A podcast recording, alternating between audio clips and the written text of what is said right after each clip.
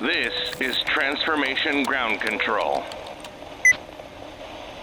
Your source for all things business, technology, strategy, and change. If you're growing your business, leading change within your organization, or undertaking any sort of operational or technology change initiative, this podcast is for you. This show covers what you need to know about digital transformation, organizational change, operational improvement, and business growth. Five, four, three, two, one. And now, here's your host, Eric Kimberling.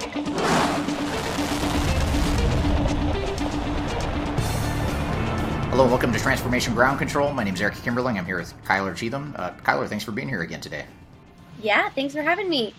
Are you enjoying being a co-host, uh, filling in for Parisa while she's on vacation? Uh, How are you enjoying? I this? am. I am. Big shoes, right? But um, I'm very much enjoying our our um, time together. So thanks so much for having me. Yeah, thanks for being here. I'll, I'll be honest, it's a lot more fun having you on here than doing it by myself, which is what I did the episode or two before uh, last week. So it's good to have a, a sidekick to bounce ideas around with. So thanks for thanks for being here. Yeah, absolutely. So Good we've to know got I'm a- better than nothing, right? right. Yeah, that's not exactly what I was saying, but yeah, better than nothing and, and then some. So um, yeah, thanks, thanks again. But uh, so what we have an exciting show for you today. We're gonna cover a few different topics. Uh, we have a couple of guests we're gonna have on the show.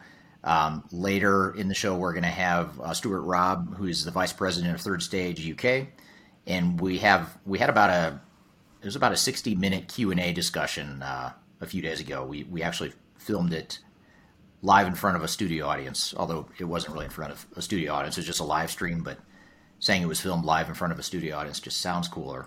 Um, so we, we had a live q&a where i had asked stuart a bunch of questions and as did the audience about digital transformation strategies and best practices in general and it's a really good conversation. So we're going to play you a clip, uh, or play that clip of that Q and A session that he and I had uh, just a few days ago. And before we get to Stuart, uh, we're also going to have an interview that uh, Sarah Dokovich had with both Brian Potts and I. And Brian Potts is a managing partner and chief client officer at Third Stage. Uh, he and I were interviewed by Sarah to talk about uh, cloud systems and cloud technologies and the pros and cons of, of cloud systems. So we're going to play you that clip here in, a little bit. But before we do that, I uh, wanted to uh, talk a little bit or turn a, a bit to social media. And, and we get a lot of engagement and questions and suggestions for topics and all that good stuff on our different social media platforms, whether it be LinkedIn or Twitter or YouTube or uh, whatever the case may be. So uh, you've had a chance to look through some of the threads and some of the comments and questions and discussion that we've been having on social media in recent days. What what are some of the things you're seeing out there? Yeah, definitely. Um, a lot of great dialogue, specifically following up after our Digital Stratosphere conference just a few weeks ago. Um, and one of one of the things that we've really been seeing is what are what are some pros and cons of implementing a more niche system such as a CRM system or an HCM system versus a broader ERP system. Obviously, we know ERP is more expensive. It can take more time. And what if you're an organization kind of just needing that one system, um, but could benefit from a broader ERP system? Can you kind of take us through what that thought process may be or any recommendations you might have? Sure. So I think this is a, a good topic that's an ongoing debate and philosophical discussion that I don't know will ever be resolved. Uh, it's a, it's a lot like you know the debate about you know who the best sports franchise in history might be, or you know who the, who the best politician ever might be. No one's ever really going to agree on that, and I think that's true here for this discussion. But I think the the thing that's important to think about this uh, through, or the lens that's important to think about this through, is looking at it from the perspective of what are those trade-offs and pros and cons, and, and really, you know, fully recognizing what those trade-offs are, and being able to align those trade-offs with what your priorities are, and you know, using that as the filter for how you make the right decision for your organization. Um, just to give you a quick preface to the to my response, you know, a lot of a lot of clients we work with, you'll will find that that the best of breed approach is the best answer, and we'll find other clients where that doesn't make any sense. They should be going with a single, you know, broader ERP system. So it, it really just depends. A lot of organizations come in when they hire us, they come in with the assumption that they're going to go with a single ERP system.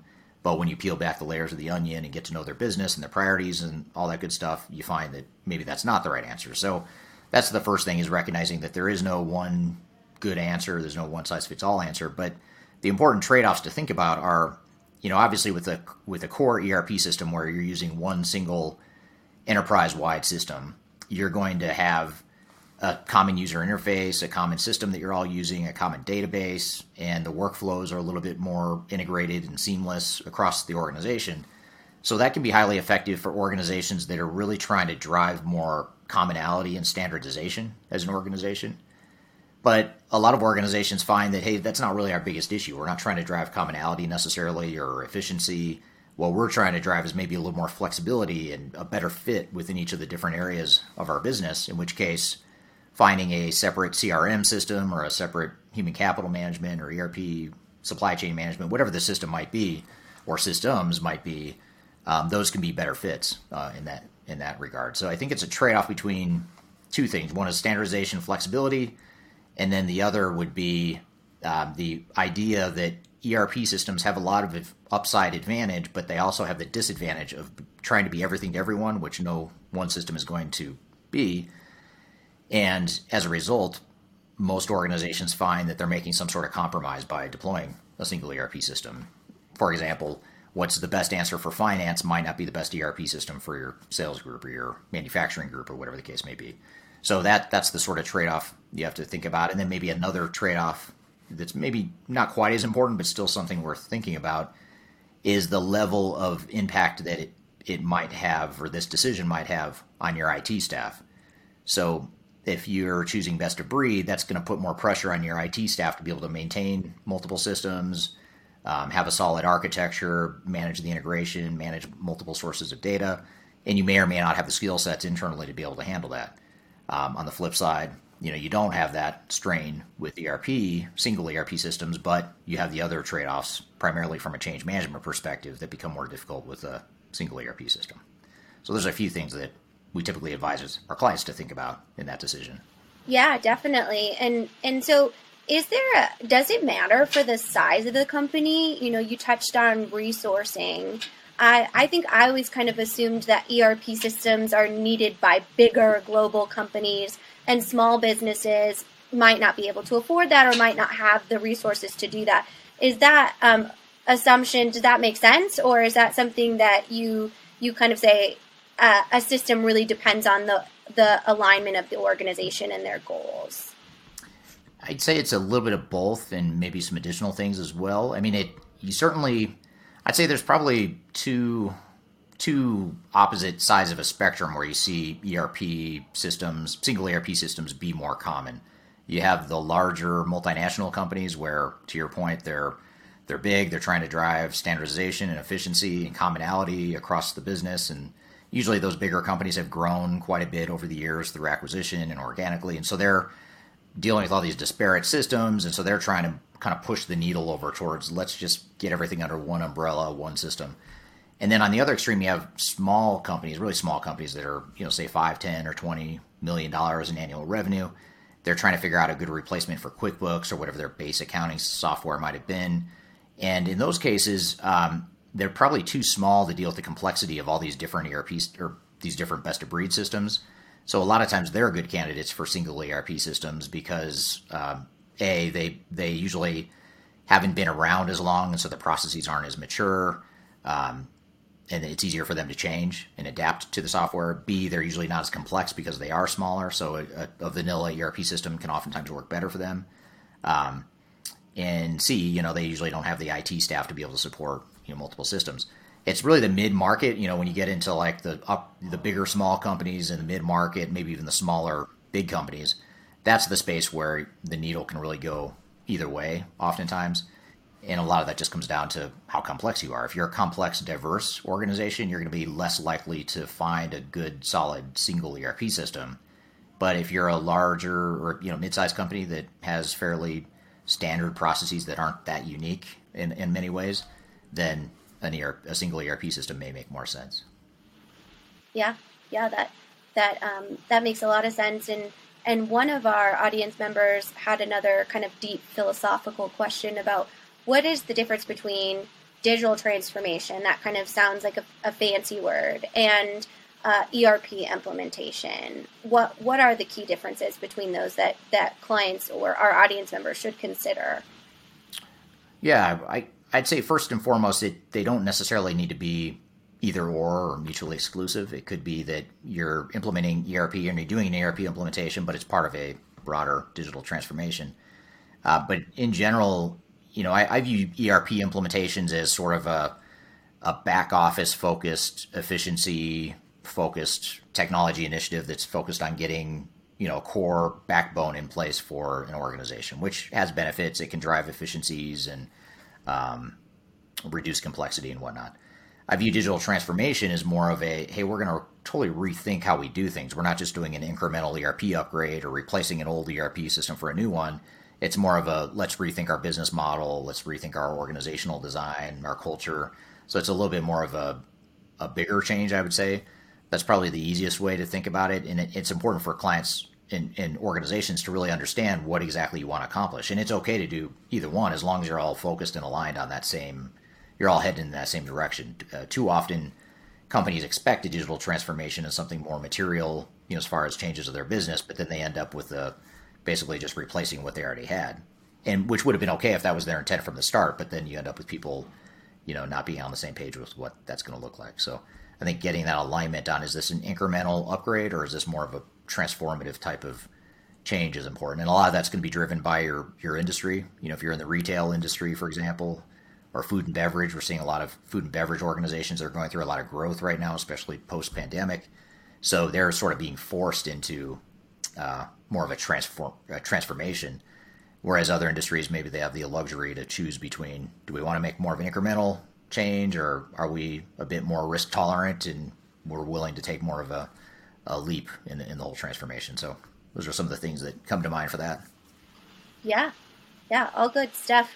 Um, one of my last questions is I, I loved this one on um, your YouTube channel. Um, obviously, you're a main thought leader in the, the industry when it comes to digital transformation. And one of our audience members had a question on kind of what type of ERP focused books or other resources do you consume um, you know to stay up on trends or or what does that look like for you i mean as as working with you as a colleague i know you're constantly you know innovating and looking at new ways to bring this information to your audience. But I thought this was a super interesting question. If you had any recommendations on on other resources. Yeah, that's a it's a great question, and and uh, I don't know if uh, I have the all the answers. I, I don't have all the answers for that, but I, I, can tell you what I do. What I do myself. What I find to be helpful is, um, first of all, you know, most of my consumption of ERP and digital transformation specific knowledge, most of that is through experience and with clients and you know the writing and the thought leadership we provide and our team provides. So a lot of it's sort of collaborating with our team and learning from our own team and our clients. That's where I sort of consume the knowledge I have on transformation itself. But so when I read and when I try to really quote unquote educate myself in a way that's sort of outside the realm of day to day consulting, I usually end up reading. First of all, I, I don't read fiction. All I read is nonfiction. But it's usually it's usually more like business focused. I usually don't read about I'll read a little bit about technology trends at a, at a high level, but I, I focus more on reading stuff about business and change and leadership. Um, so, for example, I mean, some of the books I've really enjoyed over the years are like Good to Great by Jim Collins is one of my favorite books. Or um, there's a lot of business strategy type books I'll read. I, I, read Harvard Business Review a lot. So I tend to read more of the call it just general strategy stuff, and I try to apply that general high level stuff. I try to apply it to what we do with digital transformation. And a lot of that stuff is very relevant. And I think my advice for people that are trying to learn more about the industry is to not only think about technology and what's happening with blockchain and machine learning and the cloud and all this stuff that's happening that's fun to learn about. You, you need to know that stuff, but um, I don't think enough people really look outside their own immediate uh, industry. So, in other words, just looking at stuff like uh, you know reading a book about project management or change management or strategy or whatever interests you that's sort of outside the realm of you know the, the immediate technology but could still help help you be a better consultant or transformation practitioner so those are some of the that's some of the advice uh, that i would have but yeah, Good to Yeah. Great. One of my that's definitely one of my top five favorites. Uh, even like In Search of Excellence from the '80s. That was a that's an old book, but I really like it, and I think it's still relevant today. Um, there's a book about McKinsey 7S model that I really enjoy. I don't recall the name of it, but that was a good book as well. So there's there's a lot there's a lot like that that I typically read. Yeah. Maybe you should write a book or start a book club. You're, you're hitting a yeah the book club. Yeah, that's a good idea. You're hitting a sore spot because I've wanted to write a book now for about ten years and I still haven't. So um, I probably maybe maybe I'll read a little bit less and start to write a little bit more. That, that Yeah. Help me along. Yeah, definitely. Well, good. Well, we'll definitely invite this this user here on YouTube to your book tour because they Yes. obviously My are very interested in that. So, um, Right. seems like now is the time. But as we kind of transition into our episode today, we've gotten a lot of questions about cloud ERP and kind of what that trend transition looks like for our industry. We've done a lot of blogs and videos on it, um, but I'm I'm interested to think or hear your feedback on if you are considering a cloud ERP system or function or anything like that. What are some some like maybe top three key considerations that um, that you should be aware of in going through this process? Yeah. So the first thing, you know, I always like to start with the bad news, get that out of the way first, is that you know you have you have to recognize that cloud systems aren't, in my opinion, aren't all they they're cracked up to be. I mean, the industry is definitely going that way. There's no doubt that you know in a few years from now, most, if not all, software vendors are going to be deploying their technology through the cloud, and most you know organizations at some point in the near future are probably going to be deploy- consuming most of their technology through the cloud. So it's not really a matter of questioning the the viability or the trend of cloud, but I think the the key is to recognize the dark side of it and the risks of cloud because uh, it's too easy to get lulled into complacency or lulled into this you know state of utopia that isn't necessarily true. And it's important to recognize a, a few things. One is that uh, regardless of what industry analysts and other consultants will tell you, cloud systems do cost more in the long term for the most part. Um, I know you know software vendor sales reps hate when I say that. They tell me, "No, no, you were wrong. It saves money because now you don't have to have the IT infrastructure and you don't need all that staff." The reality is, is okay. Some of that is true, but you're also paying a higher subscription fee annually for eternity. That payment's not going away. It's a lot like leasing a car versus buying a car.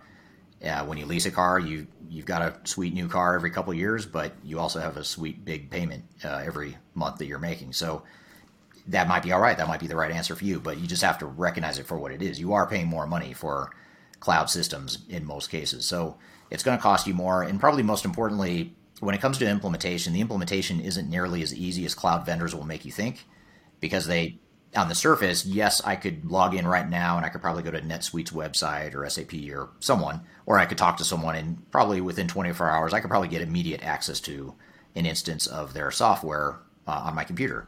So in theory, you think that's great. Uh, That's going to be so easy to deploy. It took me 24 hours to get access, and I'm, I'm in there. I can start messing, you know, messing with stuff now. But the reality is, when it comes to implementing for your business, cloud technology generally doesn't help that. It doesn't materially help that process along any faster or cheaper. So you still have to go through the grunt work and the hard work of changing processes and changing people, and that's the part that is most difficult for for most organizations.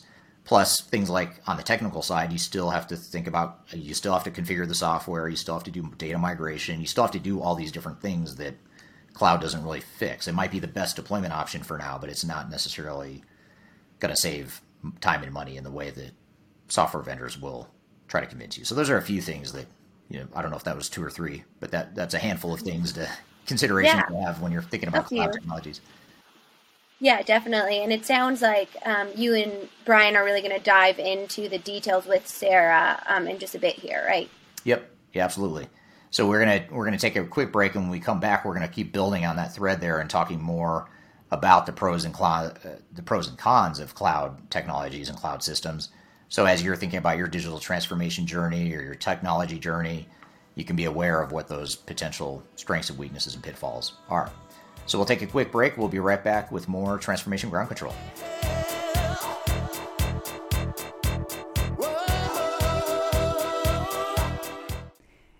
Aiming for transformation success, turn to Third Stage Consulting Group.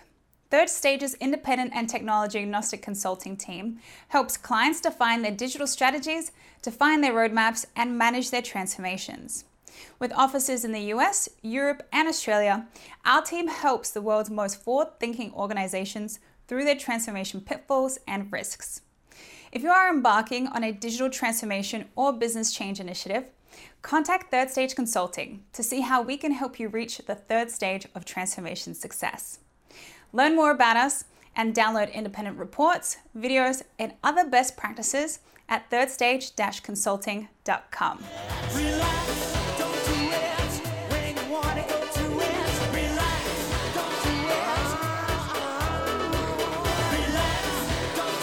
Welcome back to Transformation Ground Control. My name is Eric Kimberling, here with Kyler Cheatham, and we wanted to uh, shift gears a bit now and, and, continue on the thread that, that Kyler had brought up right before the break, which is this whole concept of uh, pros and cl- pros and cons of cloud technologies and cloud systems. And uh, for that, we actually had Sarah Dokovic, who interviewed uh, Brian Potts from Third Stage, as well as myself, just to talk about some of the good, bad, and the ugly about cloud systems. So, uh, for those of you that don't know, Brian is a managing partner and chief client officer at Third Stage Consulting. So he's uh, been with us uh, since the start, uh, since day one, and uh, he knows the industry really well. So he and I are going to respond to some of Sarah's questions about cloud. So we'll turn it over to you, Sarah. Eric and Brian, welcome to the show today. Hi, Sarah. Thanks for having us. Uh, of course. I'm excited to have both of you on today. It's going to be a fun discussion. So, before we dive into the specifics, I'd love to discuss the evolution of cloud computing with you guys.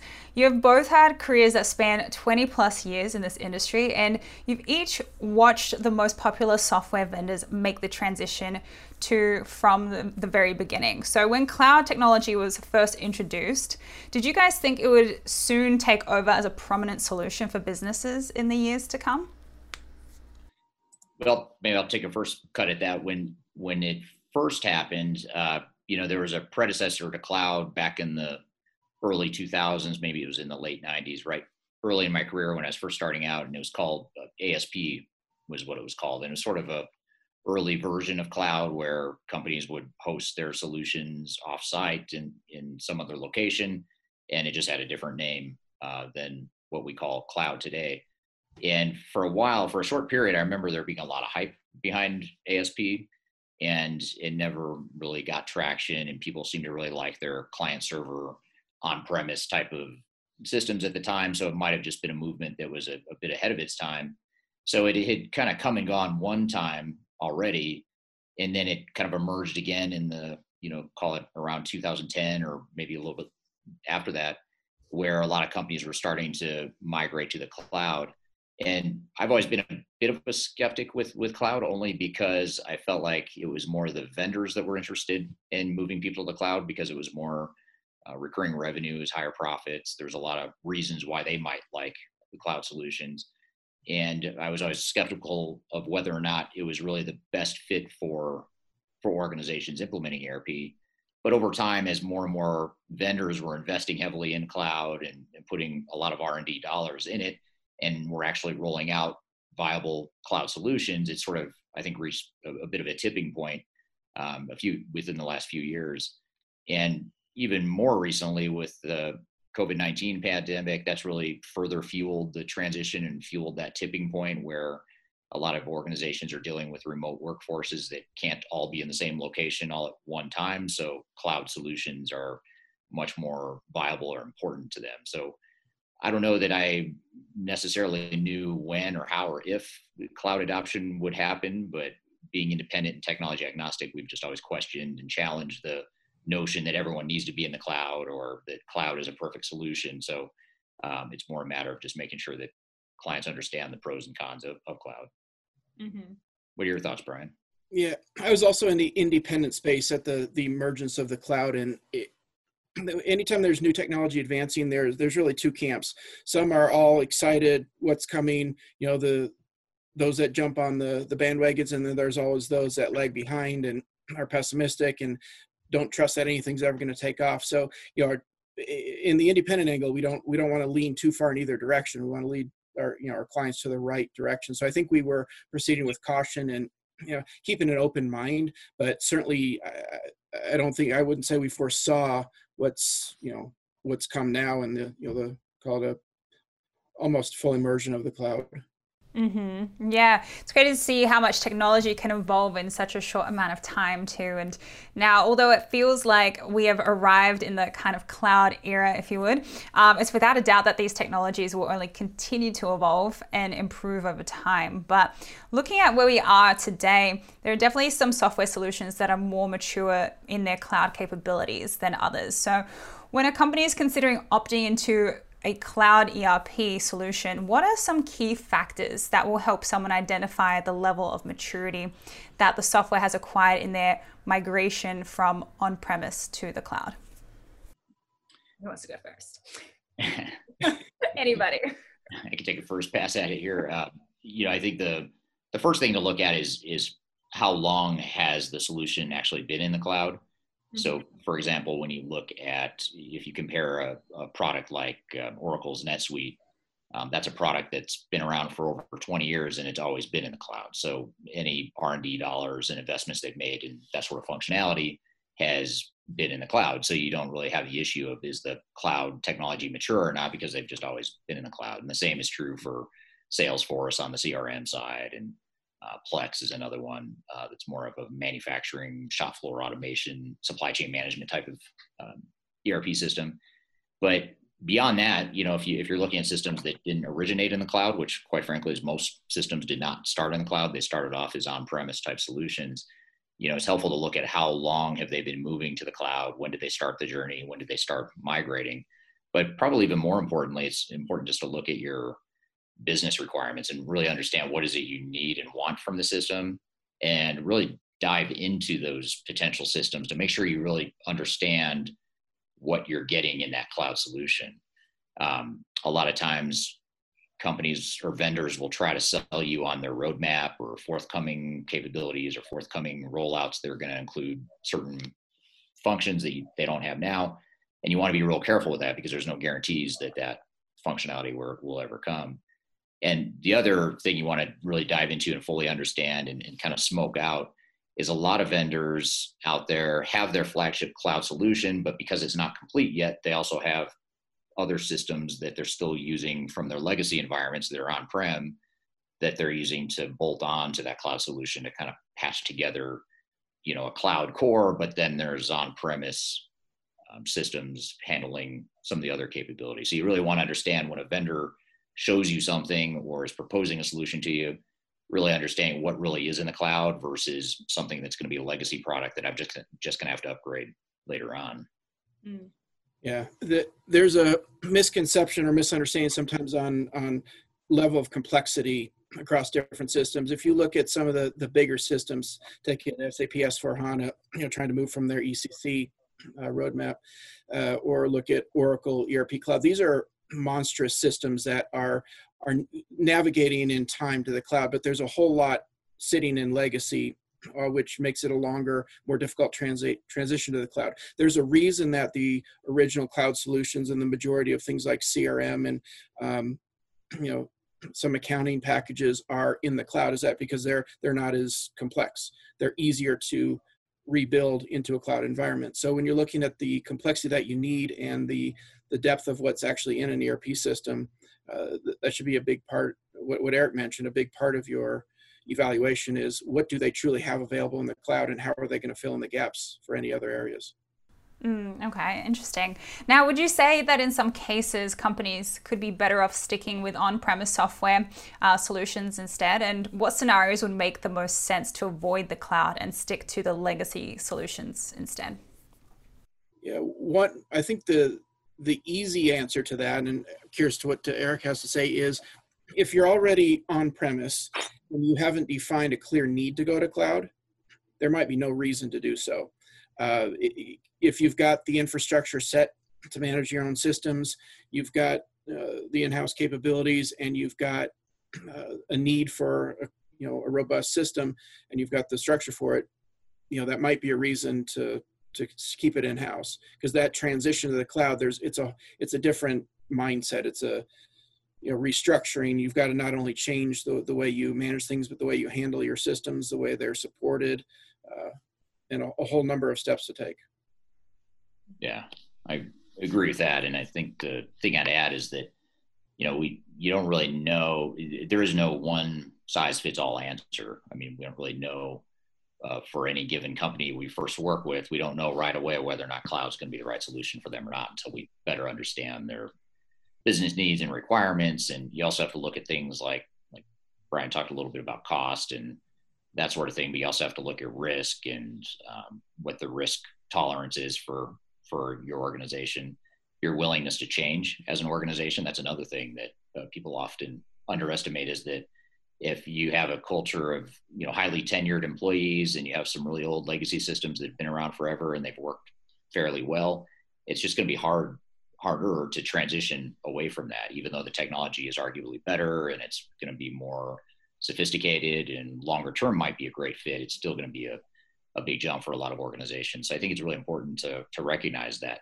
that risk that um, there, that, that there are risks and fully vet that out and understand kind of what are the pros and cons of staying on premise versus going to the cloud. And, and I guess the other thing I'd say is, you know, even though the tipping point is clearly upon us right now, and there's still more companies using on-premise systems, but more and more of them are adopting or changing to uh, cloud systems. And maybe in five years from now, we won't even be having a discussion anymore about on-premise. I don't know, but I guess the the word of caution is that you know I've seen a lot of these trends and pendulum swing back and forth, and trends come and go, and who knows, especially the way the 2020s are shaping up so far, who knows what's going to uh, happen in the world of technology? And is there something better that comes along? Are we overemphasizing cloud? Could there be some big security breach in the future that would cause companies to want to scale back and go more on premise i have no idea. So those are just the kind of things i guess we don't want to get too caught up into what we think the future is going to be. And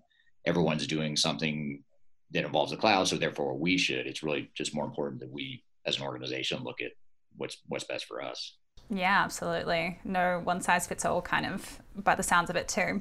And Eric, you put out a video about the uh, dark side of cloud ERP that I want to touch on. And in that video, you discuss different parties that have had a special interest in pushing the ERP software industry to the cloud, and from investors to vendors to the media, basically. So, can you tell us a little bit more about the impact these interests have had on the industry and what that means for companies considering cloud solutions in their software selection process. Sure.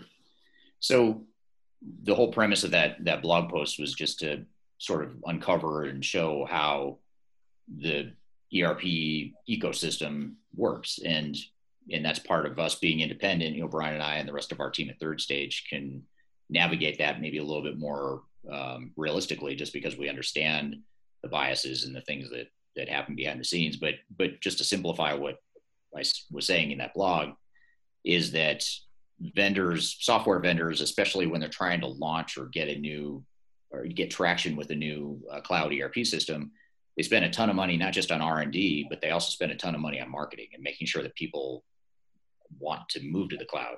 And part of how they do that is not just by trying to sell directly to organizations looking for new ERP systems, but they also um, hire industry analysts to do quadrants and reports and things that show how great their technology is and how important it is to be in the cloud.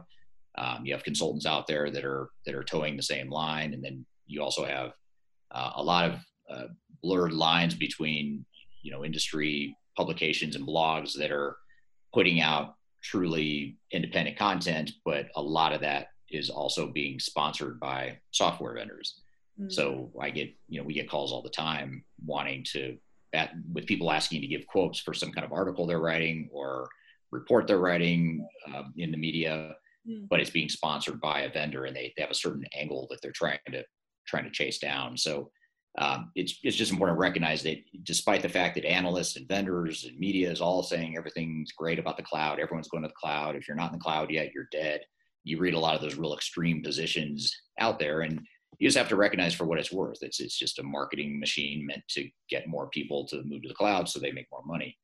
And not to say that's right or wrong for you, but it could be right or wrong for you. So you just have to figure out what the what the best approach is. So that was really the point is just to understand those nuances of the industry and to really try to cut through it and take it all with a grain of salt because it all is very biased. And like Brian and I have been saying, it, it, it depends on what your needs are. Yeah, absolutely. It's so interesting. And it helps really peel back the layers and dig deeper into what the driving forces have been in this transition to the cloud. Now, when we come back from a quick break, we're going to dive deeper into the specifics behind the good, the bad, and the ugly when it comes to cloud computing.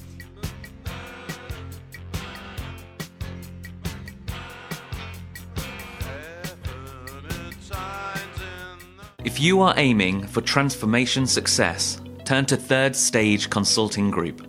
Third Stage's independent and technology agnostic consulting team helps clients define their digital strategies, define their roadmaps, and manage their transformations. With offices in the US, Europe, and Australia, our team helps the world's most forward thinking organizations through their transformation pitfalls and risks. If you are embarking on a digital transformation or business change initiative, contact Third Stage Consulting to see how we can help you reach the third stage of transformation success. Learn more about us and download independent reports, videos, and other best practices at thirdstageconsulting.com.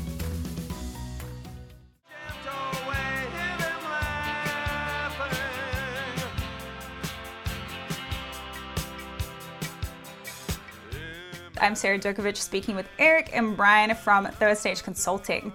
So let's dive into the advantages and disadvantages of cloud ERP solutions. So, obviously, there are pros and cons that come with nearly every solution. Can you speak on the broad advantages that a cloud ERP solution can bring to an organization that they may not see if they stick with a legacy on premise software? I think the first ones that come to mind are first of all your your upgrades are going to be handled uh, more behind the scenes and you're going to be more likely to keep up with emerging technologies and advancements in technology um, without having to take time out of your operations to go do a more formal upgrade or re-implementation as companies used to have to do you know, in a pre-cloud environment.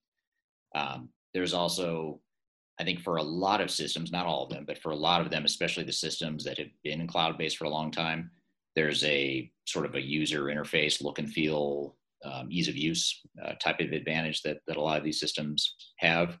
Um, there are some cost savings or benefits to potentially be had with not having to build out um, a physical and organizational IT infrastructure to support a big on-premise type of uh, deployment. So those are a few few of the cost savings, if you will, that, that come to mind? Yeah, one, one thing I've been talking to some clients about is uh, the the integration with what we'll call emerging technologies. Um, not that you can't do it with on-premise, but there's a an ease of of access and constant development and integration when you're talking cloud platforms. When you're talking about access to data, um, usability in some cases of that data, um, sharing of data. Uh, opens up some risks as well. But um, you know, one thing you want to look at is where you're going as an organization. where, where is it, it, I think the general theme here is where are the vendors per the, the earlier comment and you know tying to the dark side is where are vendors putting their their efforts and money it is in the cloud it is on the emergence of those newer technologies so they tend to integrate a little bit better uh, as a whole Mm, okay, that makes sense. Now, let's reverse this. What general disadvantages would a cloud ERP solution introduce to an organization that they may not have experienced if they were to stick with an on premise software? Well, the two biggest ones that come to mind are first of all, the relative lack of flexibility of cloud solutions. So, with on premise systems, for better or for worse, you were able to customize the software and change it to do what you you wanted it to do. With cloud solutions, you don't have that quite that flexibility because, especially in SaaS or software as a service types of cloud deployments, which is different than a than a hybrid cloud solution where you are in a, in a hybrid cloud solution, you would have just a on-premise system, but it's installed somewhere else in the cloud, but you could still customize and do what you want with it. Whereas software as a service is what they call multi-tenant to where multiple companies are using that same software, your data and everything is isolated, segregated, secure, but you're using the same software and there's fairly limited changes you can make to that software because it's being used by hundreds or thousands of companies and, and uh, users. Mm. So that lack of flexibility is one that is underestimated in terms of what the risk and pain might be uh, to go along with that. And the other one that comes to mind, or the other disadvantage that many in the industry don't want to talk about, is the cost. Um, you'll get sales guys that insist the cloud is going to be cheaper in the long term than on premise, and that's simply not always true. In fact, I would argue that um, I don't have data to back this, but it could be that it's it's the inverse and it's actually more expensive for for a lot of organizations. I, I don't know if it's a majority or not, but we see a lot of organizations that end up spending more with their cloud solutions because yes, they maybe they got rid of some servers and staff that they didn't need to support the system longer term, but now much like leasing a car, you're you have this this ongoing annual subscription fee that's never going to go away. So it's a lot like leasing versus buying a car you know in some ways when you when you buy a car you can do whatever you want to it you can paint it you can um, you know change it you can add new rims or wheels or whatever you want to do. And eventually you pay it off and you don't have a payment you just have the ongoing maintenance but with a lease the uh, downside of a lease is that you can't change the car you can't paint it you can't change the way you got it and that payment goes on forever at least until you get another lease so, you know, to me, the cloud is a lot like the leasing option where it, it has its advantages. It works for a lot of organizations, but there's also a, a potential downside or trade off that companies have to make too. That's a that's a great comment. We get calls from a lot of a lot of clients who have just gotten to the contract phase, thinking, "Oh, sweet, we're we're going cloud," and then they realize what it's actually going to cost. They actually run the scenarios and the you know finally the uh, cfos get involved and say hold on you know what are we talking you know year over year uh, you know there there's expanded costs around integrations things that you don't foresee you know the the the support costs when you're bringing in these external parties increase. You you're you're offloading the potential internal cost but it, it's not it doesn't go away. Um, so it gets sent around and, you know probably multiple parties externally out the integration parties and that's an ongoing cost too. Um, you know if you're tying to your your web portals and all that it just it tends to accelerate beyond what people initially think when they get that. You know if you if you're going online looking at what netsuite or microsoft dynamics it costs as a, a saas platform you know be a little bit cautious of that because that's just the very base cost and, and doesn't really look at reality yeah, that makes so much sense. And that's actually really relatable to what I'm even like going through right now with like my own online software research for certain things. I'm like, oh, I see. So over time, this will be like actually more. and even though it might have some like benefits, but at the same time, they are almost like the same thing. So always really important to do some research. And based on everything you've touched on, it seems like the answer to whether one should pursue a cloud based ERP solution or an on premise solution is truly just unique to the organization and their specific needs. And when a company is just starting out on their digital transformation, should they include both cloud and on premise software solutions to their shortlist? Or are there things that they can do to determine whether they should go one way or the other before they start meeting with vendors? Well, it's becoming more and more common over time that it's be, that it's getting harder to even find uh, on-premise solutions that are still out there. Uh, they they do exist. There there are systems that you can get that are on-premise. In fact, some some vendors have both. You know, they offer up cloud offerings, but they also offer an on-premise deployment still. But I think over time, that's the, you know the, the scale's tipping towards more cloud because ultimately what vendors want is they want to have one cloud solution to be able to support so they can dump all their r&d dollars in that one solution and not have to worry about managing multiple systems. Uh, for the most part some some vendors there's there's exceptions because they have distinctly different product lines. Like oracle for example owns netsuite and they also own uh, oracle erp cloud. I don't foresee them merging those two systems together but those are so big and they've got such big install bases they can kind of survive and coexist uh, together. So i think the the question is becomes uh, you know, do you want to look at vendors that have the option for either cloud or on premise? So, in other words, if you're not sold on cloud and you think you might want on premise, then the question might become, well, maybe I just focus my short list on those vendors that give me the option to do one or the other. Um, it's going to be hard to find many vendors, if any, well known vendors that are strictly focused on on premise and don't have a cloud solution, just because that's, like I said, where the industry is going. So, I think that's probably the, the best way to handle it. But even in those cases where you're looking at vendors that have either uh, deployment option available. You just have to think about long-term viability. And is that, if I go with an on-premise option, is that really going to be around in five or 10 years? Is the vendor going to cut that off and eventually say, I have to move to the cloud anyway? And so should I just go to the cloud now? Those are the types of questions that in discussions that we get into oftentimes with our clients. Yeah, what we're seeing more actually I, uh, in recent discussions is those those organizations that have on premise and they're they're they're wondering is it time to move to cloud and and really what the decision is coming around is is it worth sticking with a solution that works and looking at building sort of a best of breed to fill in missing functionality and those best of breed solutions by the way are, are pretty much always cloud not all but you know generally cloud versus let's upgrade everything and, and get to the cloud now i think that's a more common scenario that we're that we're looking at, and when is the time right to rip and replace? Um, the, the general thoughts around that are to, to run a business case. Um, just to go to cloud because everyone's saying you have to, or because your vendor says you have to, is not a good reason. Um, but if you're starting to see pains in the business, if it's looking it's time to replace your ERP, if it's looking like you need you know cloud advantages for some reason, then would be the the time to start looking at and make sure that it's cost justified to make that jump. Yeah, awesome. This is all super informative, you guys. Thank you so much for sharing these insights. Now, if um, listeners want to learn more, what are some resources that you might suggest for them? Well, in addition to subscribing to this podcast, I, I would also suggest going to uh, the Third Stage website. That's the company that Brian and I work for. And uh, it's an independent, we're an independent consulting firm, as you mentioned at the intro. And we have a lot of independent technology agnostic resources out there, blogs and white papers and videos and things of that nature. So if you go to thirdstage-consulting.com, that's a great resource where Brian and I are posting uh, constant blogs and videos and that sort of thing, as well as other uh, people from our team. Awesome. Well, thank you so much, Eric and Brian. We're about out of time, but again, thank you so much for being here today and just sharing all these insights with us.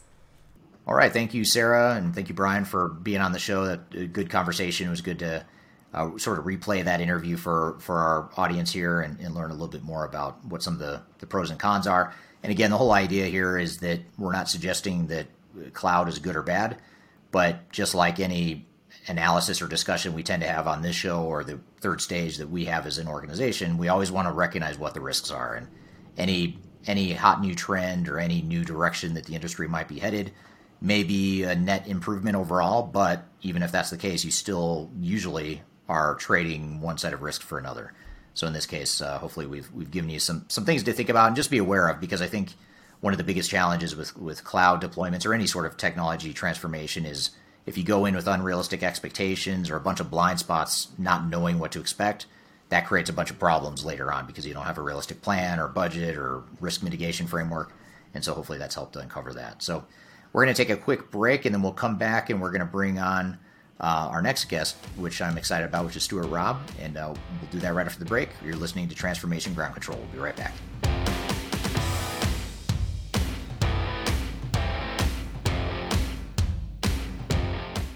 If you are involved in any sort of digital transformation or business change initiative, you will want to download the 2021 Digital Transformation Report.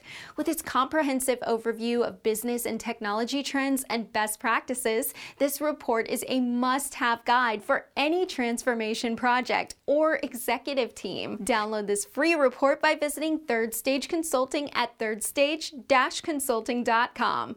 You can also visit our website to learn more about us or download independent reports, videos, and other best practices.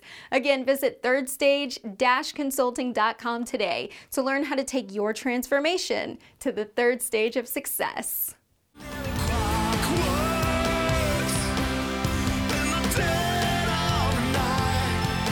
Hello, welcome back to Transformation Ground Control. I'm here with Kyler Cheatham. You can find us every Wednesday on YouTube, Pandora, uh, Google Podcasts, Apple Podcasts, wherever you listen to podcasts or, or watch podcasts, you can you can find us. Uh, we go live and premiere every Wednesday morning U.S. Uh, time. And I'm excited for our next guest. I'm always excited for our next guest. I've had him a few times on here. We, Kyler, you and I have worked with with uh, him on a number of events over the years, and uh, he, he, I would consider I would consider Stuart uh, not only the head of our UK office and our European office and our European client base, all are, are, sort of serviced by he and his team in the UK, but he's also a very entertaining character. Would you Would you agree with that? It's, he's fun to talk I to. I would absolutely agree with that. Um, no offense, but he is my favorite third stage stakeholder to watch to present because you never quite know what you're going to get. So um, he's always, you know, brings the fun. I would say. Yeah, absolutely. He he does, and he has a great sense of humor, and he's extremely smart. I mean, he's he's uh, you know one of the you know everyone on our team is smart, but he's someone that you know he's one of those few people where you feel like wow, you know, I could be learning from you, you you know even even more so than I already am.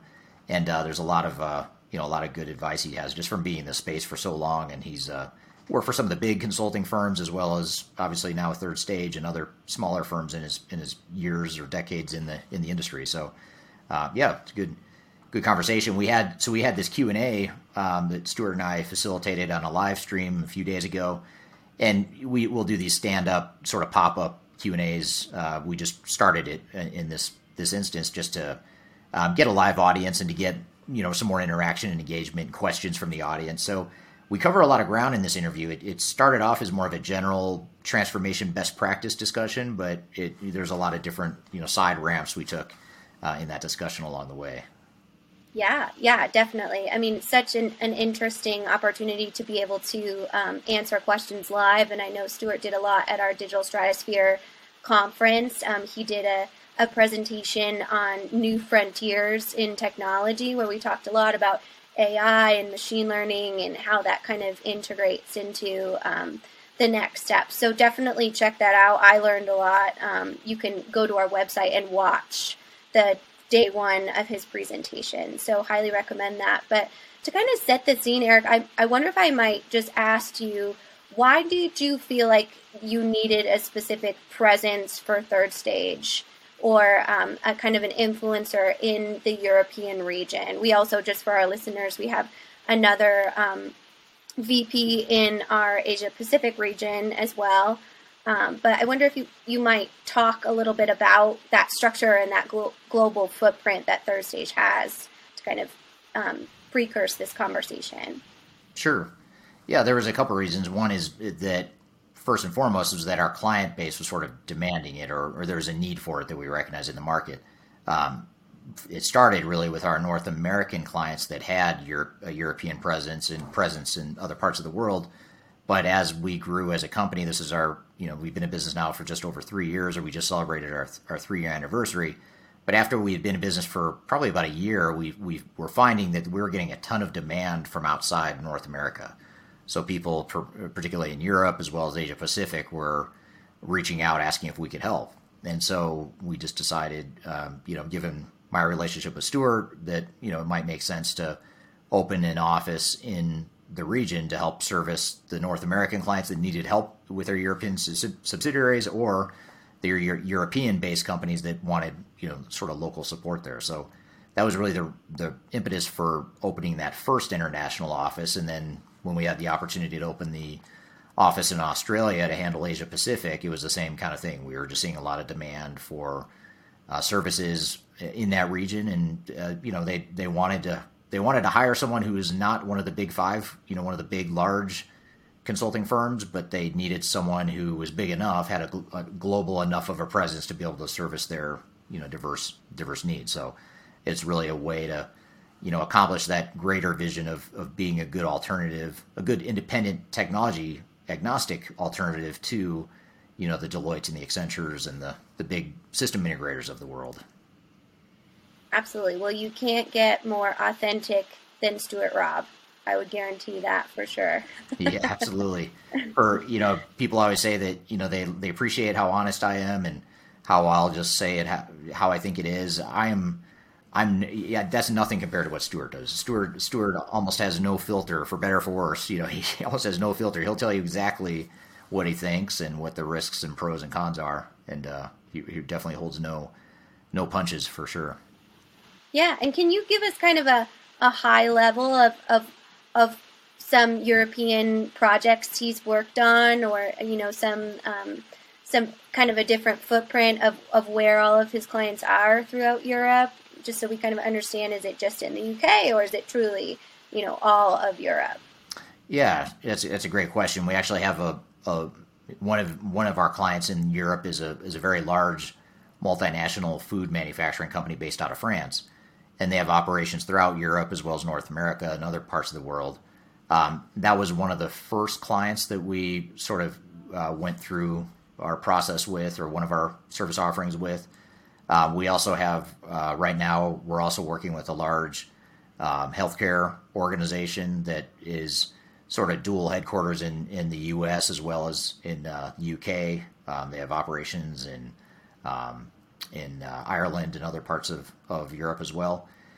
So that's another client. We also have a number of clients throughout Europe that are part of uh, private equity groups. So private equity owned organizations. Um, that is an area that he is very good at, or you know, he and his team are very good at servicing those private equity owned companies. And a lot of the thought leadership that Stuart puts out is related to the to private equity mergers and acquisitions and that sort of thing.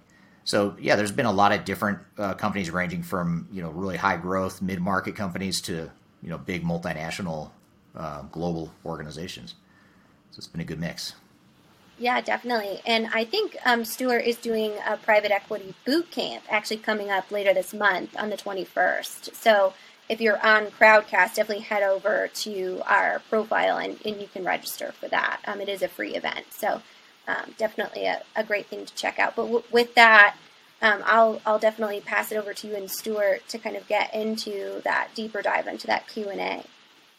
Yep, that sounds good. Well, let's let's do that. Let's cut it over to the interview that uh, I had with Stuart recently. Um, we'll we'll take a uh, listen here. My name is Eric Kimberling. I am here with Stuart Robb. Stuart, thanks for being here today. Uh, it's good to be with you, Eric.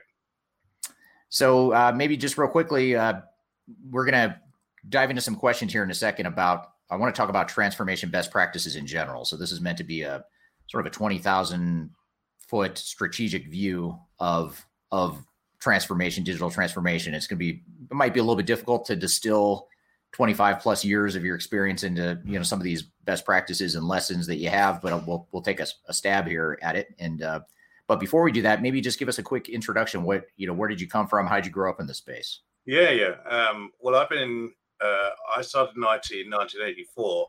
So I think that well over 30 years, maybe even getting up towards 35. Um, and so I started an IBM mainframe, which is what I call proper computing.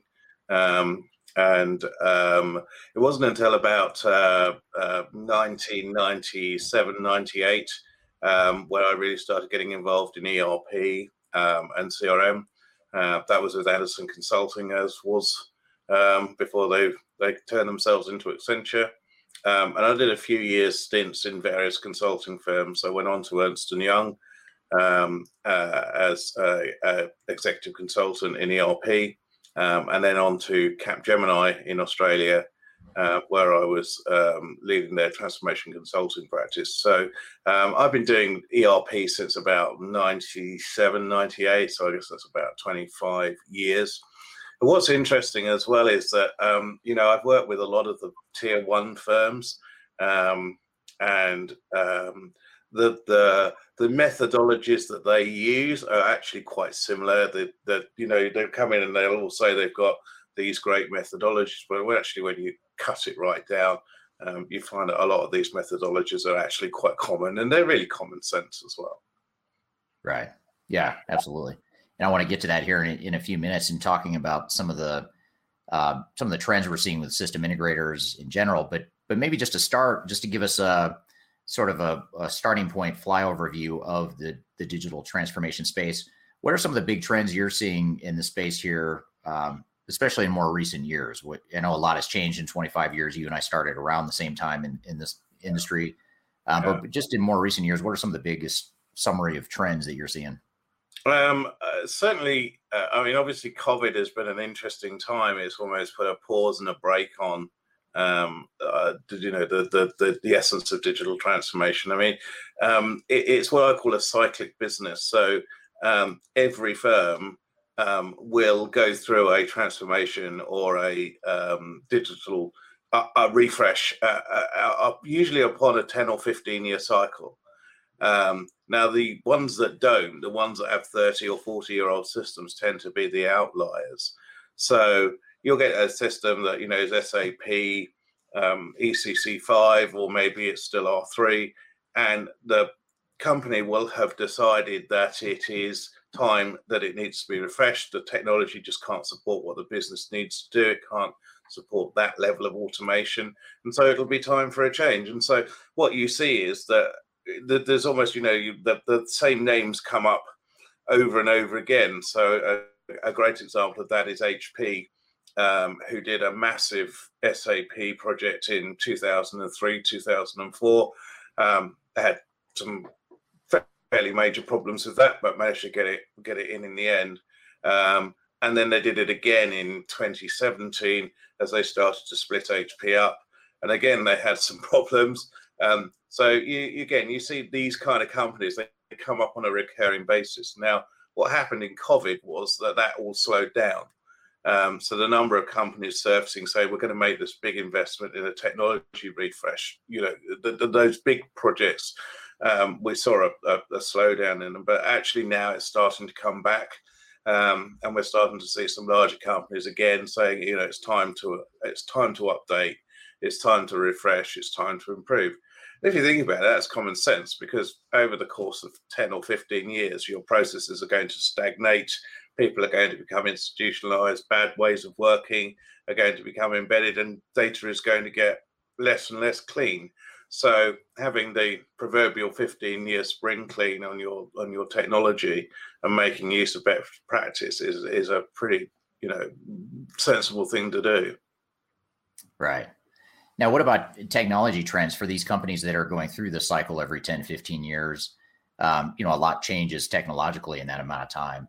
Yeah. In more recent years, and with our current clients, uh, both in the UK office where you're based, in North America and other parts of the world, that we we have a client base. Uh, what are some of the the big, you know, the more recent technological trends that people should be aware of as they enter their digital transformations? Um, I think, um, I mean, obviously, we're seeing um, a, a, big rise in the use of chatbots on websites. Um, you know, you can always ar- argue whether these are really, um, you know, modern technology, because a chatbot is basically just a database of questions that it's managed to accumulate where it happens to have got the right answer, and so uh, that goes into the into the database.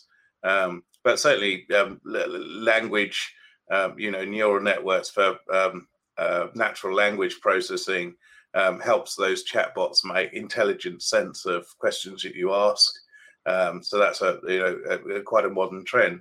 Um, we're seeing stuff in predictive analytics as well. So airlines are starting to use um, predictive analytics to to preempt uh, maintenance uh, on on aircraft. Uh, particularly engines. So Rolls Royce are, are, are, making big strides going from pre, uh, preventative maintenance to predictive maintenance. Um, uh, and of course, then in the in the ERP space, um, you know, certainly in AP, OCR has been around donkeys years, uh, but it's really only in the last few years that you can really make it work and and, and actually use OCR to, to, to do three way matching of invoices. And then in accounts receivable, again predictive analytics to say who's likely to be a bad payer and what can you do to prevent that. Those technologies are now surfacing um, and starting to get into clients uh, client footprints. Right. Yep. And then when you when you look at predictive analytics and uh, artificial intelligence it made me think of uh, robotic process automation. That's another um, technology that seems to be being baked into enterprise technology providers like you know sap and oracle and those guys how is that? How have you seen some of these, some of the things you just mentioned, as well as AI or robotics? Um, how is that in reality being integrated into modern enterprise technology? Is, is it sort of a pipe dream that will happen someday, or or do you see our clients actually using that technology now?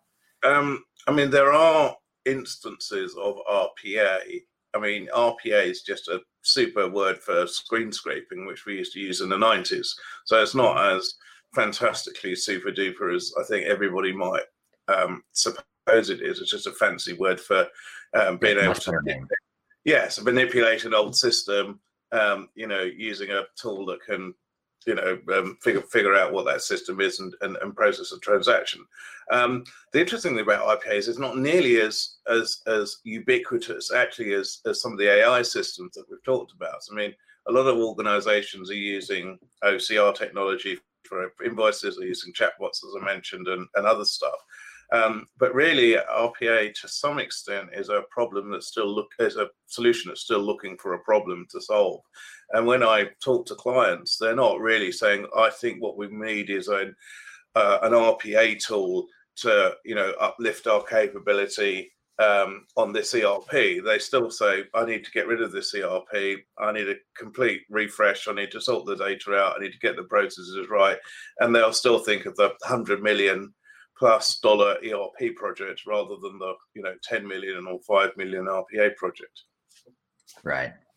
Yeah, and that's a a common dynamic that seems to be there where you, you have companies that just you know two things they want to first of all just replace their old system because they have to in many cases but also you know so many organizations don't necessarily need or want to swing for the fences to go for the really big emerging technologies they just want to make some incremental improvements to to get there. Now the now the question is, can you do that in a way that's not overly cost prohibitive and still gives you an ROI? Uh, that's the big. The well, big it's, it's interesting. One of our clients, that's a multinational clients, US um, and UK uh, based, um, they brought us in about three years ago to do a finance transformation, and the whole essence of their finance transformation was to replace their ERP, an old version of Epicor, get rid of it, put a new one in, and everything in our garden would be rosy. And the problem was that actually, when we started analysing um, what pain points they were having and where all their issues were, um, almost none of them were related to a functional deficit in their ERP. Nearly all of them were either upstream data problems um, or poor process. Uh, and so, you know, the, the, the, whole tenet of their transformation was founded on the fact that this new ERP was going to solve all their problems. But actually, there was a huge landscape of change that they could do before they even worried about their technology. And in fact, you know, the, the smart play there was to clean the data landscape, was to clean, you know, to improve the process landscape, was to upskill the people and then do the technology last. And in fact, that's what they've done. Um, and even to the extent that they haven't actually bothered replacing the core ERP because there's no business benefit that comes from a system that adds up and takes away numbers and produces a set of financial accounts. That's you know very very uninteresting. Um, and so what they've really spent their effort is in the boundary systems. Um, and as I said, you know they've used uh, products like HighRadius to massively improve their accounts receivable and day sales outstanding. Um, they're using uh, Proactis to deliver uh, improvements in accounts payable, so vendor self-service um, uh, and things like that. Um, and so they're really targeting their transformation and their technology uplift on those places that are really going to give them high benefit. Um, and not every company will do that. Some will just say, let's clear it out, get rid of the whole lot, start again. But this company's really taken the transformation as what it probably ought to be, which is a pure business transformation that thinks about the whole ecosystem, you know, pro- people, process, technology, data, information security, that whole thing. And they're saying, how do we optimize across all of those dimensions, not how do we replace some technology and hope we get a bit of spin off benefit in terms of improved processes and self service reporting? Right. Yeah, absolutely. Um, so maybe shifting gears a little bit, and you know, we've we've talked about emerging technologies and sort of where enterprise technology is headed, and that sort of utopia of uh, you know great great new technologies. In some cases, in other cases, it's just the same technology with better names than, we, that we've seen in the past. Which yeah. uh, there's, there's, a lot of repackaging of the same stuff that, it, that tends to happen in this space. Yeah. Yeah. But in general, maybe moving away from those trends a little bit and just talking more specifically about the actual transformations themselves. What are how would you summarize? I know this is a very tough question to summarize, but how would you summarize some of the most important keys to digital transformations if, if someone were just starting out or um, is, is in the midst of a, a, transformation right now, thinking about transformation? What are some of those things they need to be aware of? Um, you know, just make sure they focus on these, you know, these three or five things or whatever it is. Yeah, I was going to say, how long have you got? Because we could speak about that probably for the next 48 hours. This could become the world's longest podcast. Um, it's funny you, you said about uh, repackaging. I mean, I always loved the, thought, the idea that we've got this real good cloud computing, you know, inverted commas. Uh, whereas 10 years ago, 20 years ago, they call it application service provider. And, you know, 15 years ago, it was distributed computing. And then 30 years ago, it was mainframes. And so the same terminology change the terminology changes but the same core basic techniques are the same you know in a mainframe i had all my mm-hmm. applications running in a machine at the center and i had um, a screen access um, you know sat in front of me accessing a mainframe. Well, now I'm on the internet and I'm using a screen accessing the internet and I'm logging on to applications that are hosted in a data center. So everything that comes around is never new. It's just the same thing repackaged with slightly better graphics, in my view. But there you go. Um, so uh, important keys to digital transformation success. Um, I think the I think the answer to that is if you're starting it, it's easier to start it right and keep going than it is to start it wrong and then try and fix it. That's the first thing. So any anything that you do when you are launching a transformation, you really need to have either really good advisors or really good uh, research, you know, and see what the common failings are.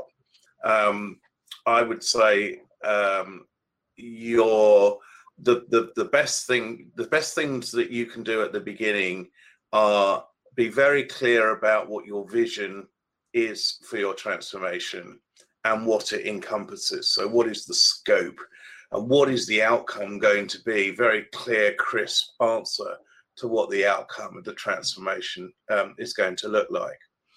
The second thing is that a lot of people leap straight from there to going, well, how do I replace my ERP? Or how do I replace my HCM platform? Or how do I replace my CRM?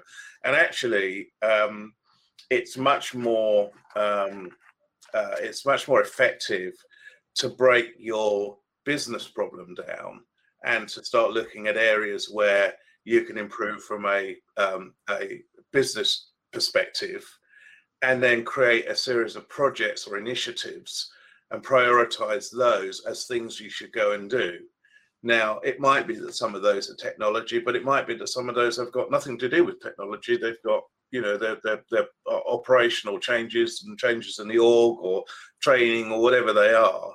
Um, but too many organisations take, you know, take the big step going straight from, you know, we want to we want to improve our business and we want to improve our cost to serve and we want to, you know, uh, uh, uh, uh, increase our automation in our business. And all of a sudden, the next thing they're doing is talking to um, you know Deloitte or Accenture or somebody saying how do we how do we how do we do this? And they miss out all that target operating model and value proposition and initiative prioritization and all the other stuff that they should do first. Um, and you know clients have a tendency to do that. They get into the rfp and then when they start to talk to the si the SI will say to them, Well, hang on a minute, have you done this, this, this, this, and this, and this? And they'll go, Well, no. And so then they'll have to do a huge, big reverse gear to try to get back to the point at which, you know, they should have come out of that vision stage really being clear. And of course, they've gone through this huge procurement. They've decided on Oracle, or they've decided on Salesforce, or they've decided on this technology. And now the SI is saying, Well, what are you going to do with it? And it's all very yeah, well, here's our 7,000 requirements. No, no, no, no, no, no, we don't mean that. What, what, what's going to be better? What, what's the outcome? And, you know, so there's, there's, there's ways of doing that that, and, and so if you can get that right, that's going to really, really help you. So do the steps in the right order. The second okay. thing is um, make sure that you have a partner or an advisor or a contractor, I don't really care who it is, but who really, really knows how to do this stuff and really solid. um, because most organizations think they can do this. But even when you've been part of a project team that has done the ERPs or transformations before, there's a very, very different skill set to running one of these than there is to being part of it. Um, and we find organizations that get lost quite early in the process um, because you know they've they've seen the the swan or the duck gliding along the top of the water, but they haven't seen what paddling goes on underneath to make that a smooth process.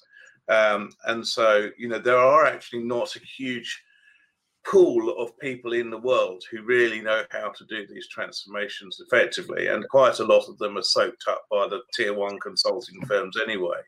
Um, so, you know, you really have to select your support um, if you want to be effective. And I think too many organizations start, realize they don't have the knowledge, but get too far down the road. Um, and then again, have to do a lot of reverse gearing. So those are, you asked for five. I would say if I was going to give you the top two, those would probably be the absolute flashing neon signs. Yeah. And those are good ones that actually, if you do those couple things right, that actually leads to a bunch of other things that will probably fall into place more likely than if you, you hadn't focused on these two things. Uh, yeah. One thing that you, you, mentioned that I just want to build on a little bit is the, the first point you made around the uh, planning and just making sure you have a, a, clear vision of what you want out of the project and how you're going to get there. Uh, it reminds me of an interview we did on this podcast for, uh, with James Hayward. Yeah. I know you, you know very well. He's the CFO of a client uh, of ours in the UK that you've worked very closely with. And one of the comments he made in that interview, you know, we were we were talking about a project that I believe was a I can't remember if it was either 12 or 18 months. It was a it was a round number like that. Yes, 12 uh, months. 12 yeah. months. And he and I was asking him, he was talking about the importance of planning. And I asked him how much of that 12 months did you spend on planning versus the actual execution of the transformation? Yeah, and he said it was yeah, it was it was well over half. I mean, he was saying it was well over half that time was spent planning, preparing, getting the yeah, and, and, and, planning never stops, right? Um, you know, like the business case never stops because if you're going to create a plan, then as you move through the plan, things are going to change, more things are going to manifest themselves.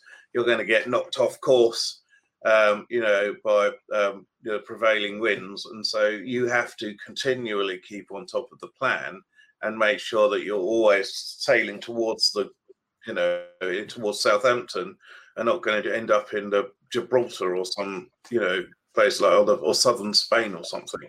Um, so so um, you know I think there's a temptation to have a plan and think that that is the plan and hold on to that plan even when it's absolutely patently self-evident that the plan is dead and it's not going to get delivered and so being more adaptive and more agile and say okay well this has happened we now know this you know what does that do to us and how do we steer back towards where we were aiming for. It's just a good discipline. And again, it's one that organizations I don't think do terribly well. And the second aspect on planning as well is um, around um, planning at the right level.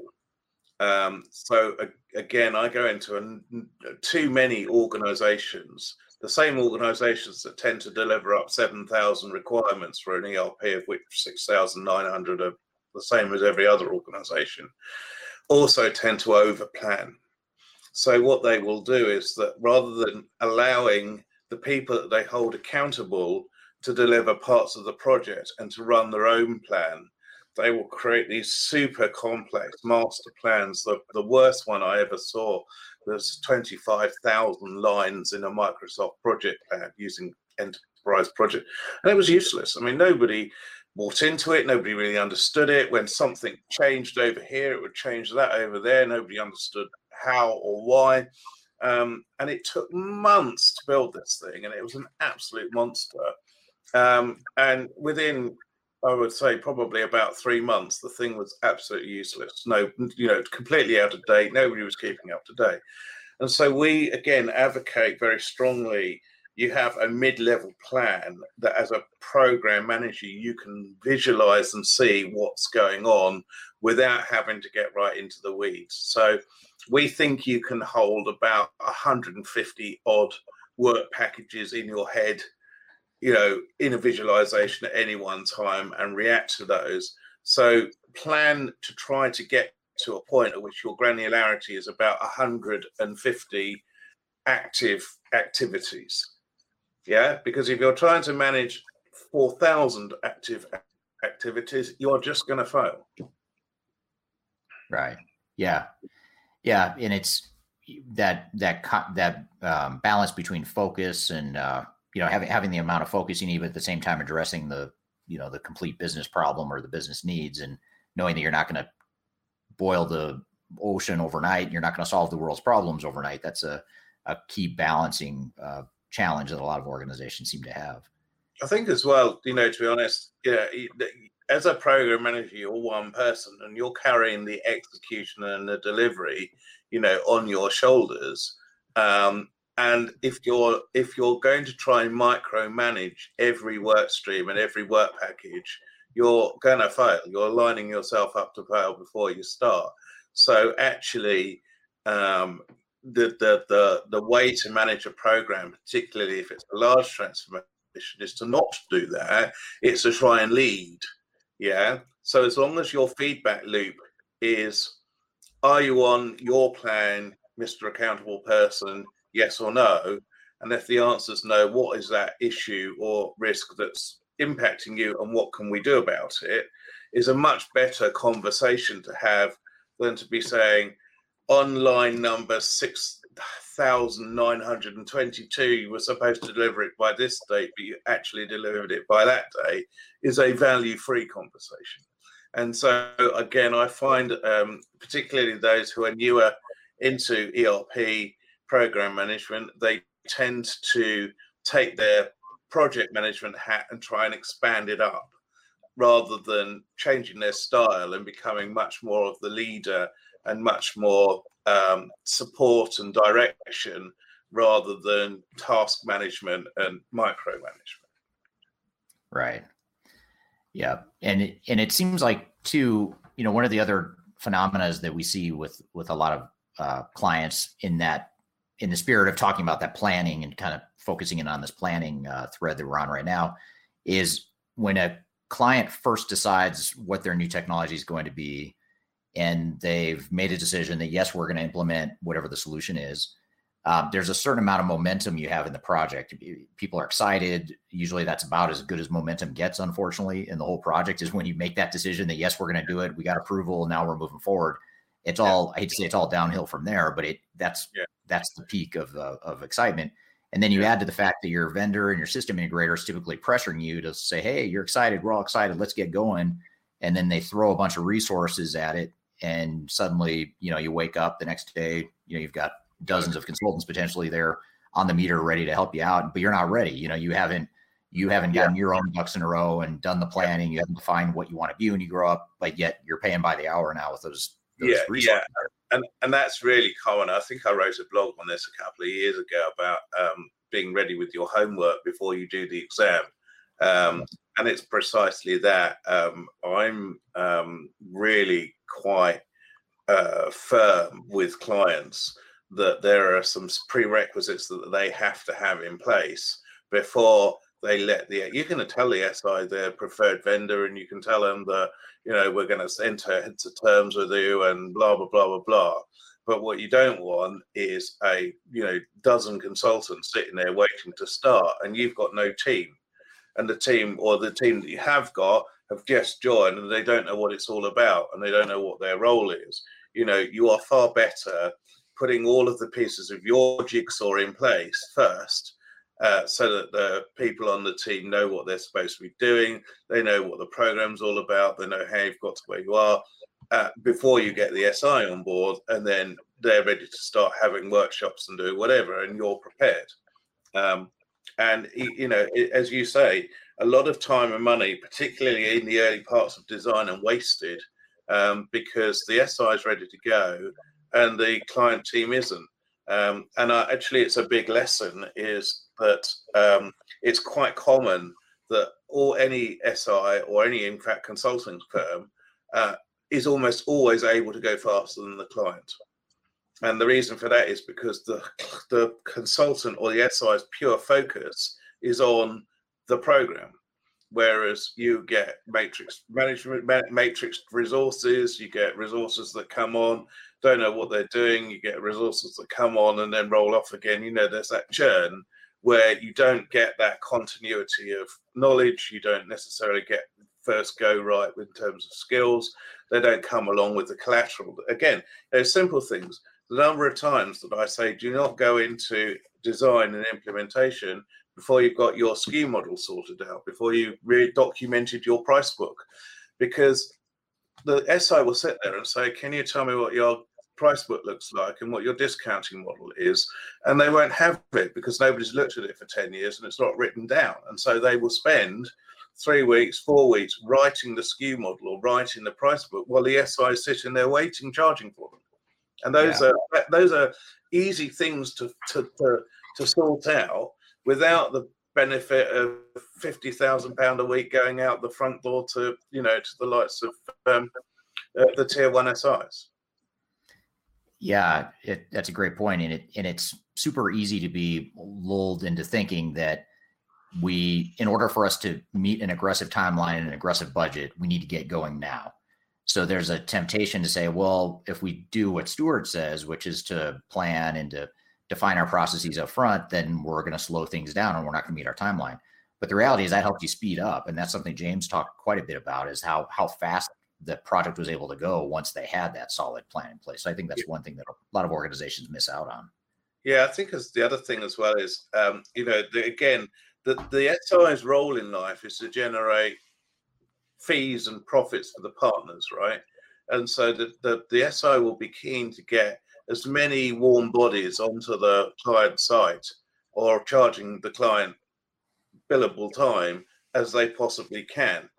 And actually, you know, in some circumstances, 80% of those people are not going to add any value for six weeks or eight weeks or 10 weeks. So you are better throttling and managing the SI so that you're getting the A team leadership, you know, experts to structure the program properly through a mobilization and then early parts of design, and then getting people on later, um, you know, where you're getting into more detail. Um, the same is true of decision making. You know, again, um, the temptation in an ERP is um, to want a decision, to need a decision, therefore to make a rapid decision.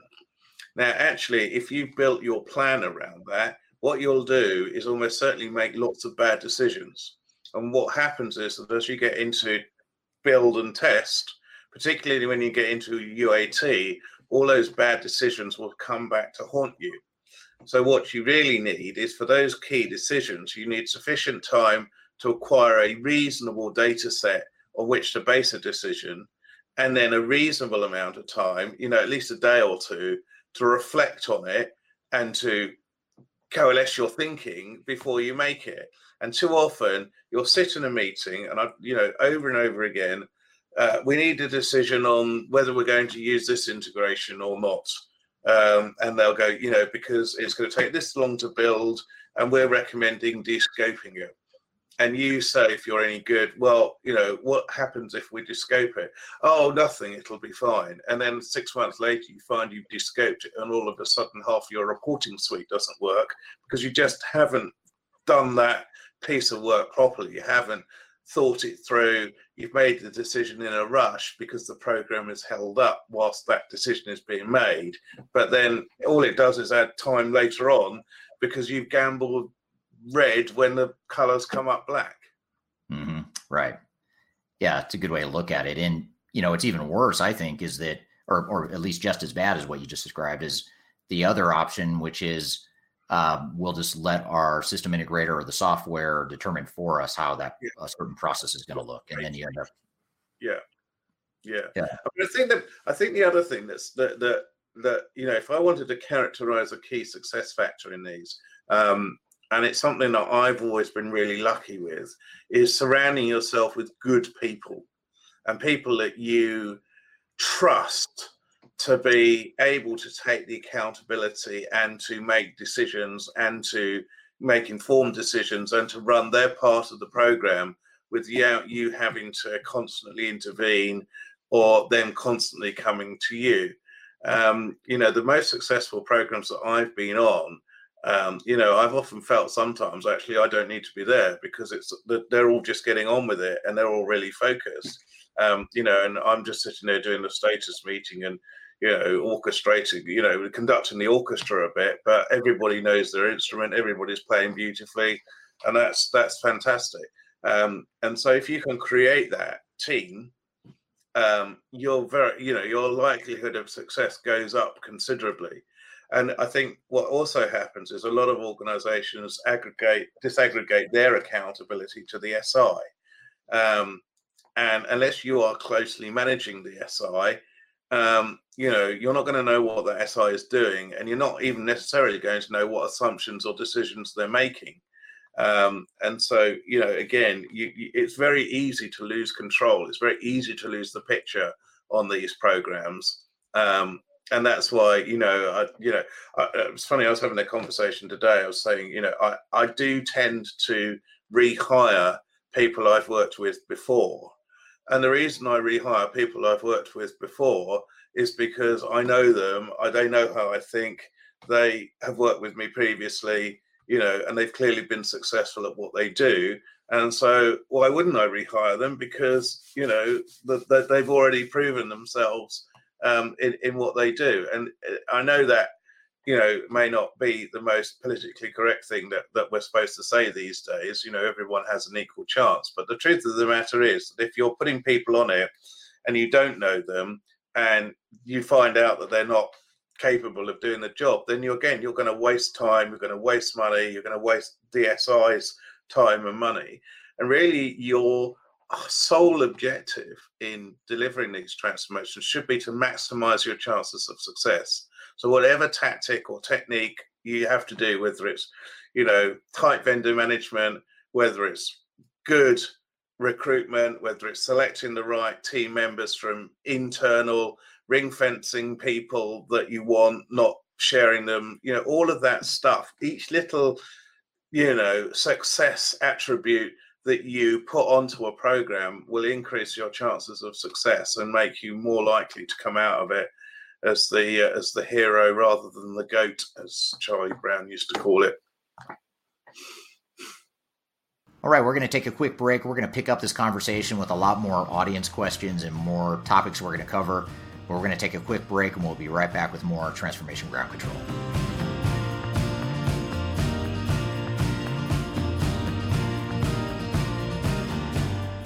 Aiming for transformation success, turn to Third Stage Consulting Group.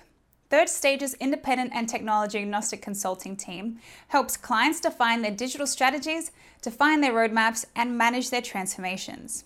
With offices in the US, Europe, and Australia, our team helps the world's most forward thinking organizations through their transformation pitfalls and risks. If you are embarking on a digital transformation or business change initiative, contact Third Stage Consulting to see how we can help you reach the third stage of transformation success. Learn more about us and download independent reports, videos, and other best practices at thirdstage-consulting.com.